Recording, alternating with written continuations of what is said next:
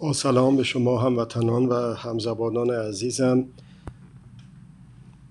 وضعیت اسفناک و فاجعه آمیزی که امروز سرنوشت ما ایرانیان ما مردم منطقه و ما مردم جهان شده یک جنگی است بین قدرت ها قدرت های دولتی و قدرت های غیر دولتی و مردم. این جنگ به شکلهای مختلف در جاهای مختلف دنیا خودشو بروز داده. در کشوری مثل کشور ما میزان خشونت در این بروز دادن جنگ در این جنگ هر روزه بسیار بالاتر هستش تا کشورهای دیگه.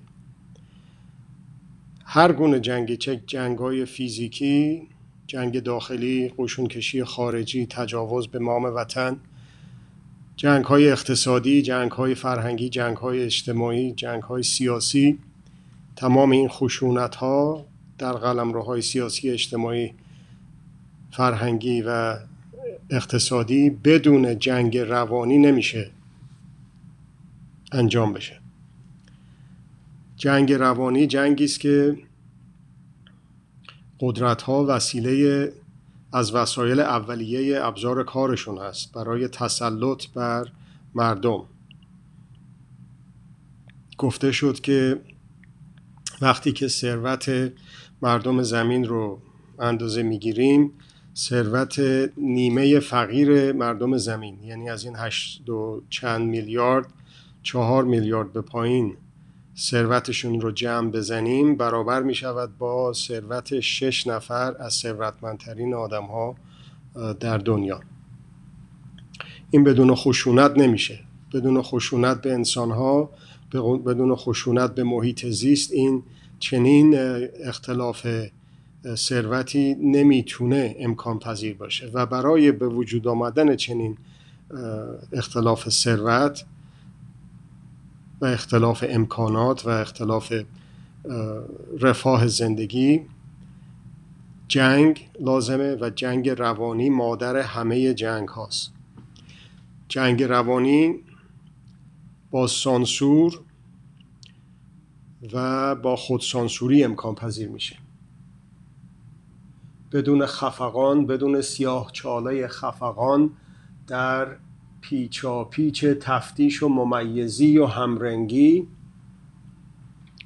این جنگ روانی این سانسور و خودسانسوری امکان پذیر نیست.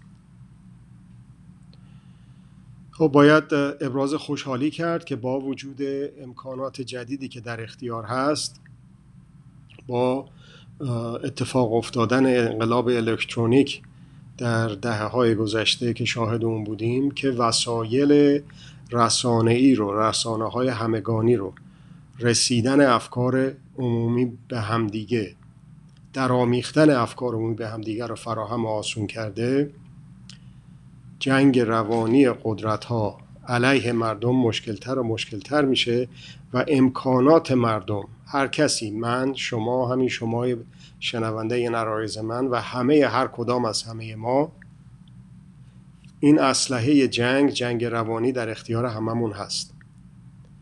برای مبارزه با سانسور برای مبارزه با خودسانسوری و نفی خودسانسوری.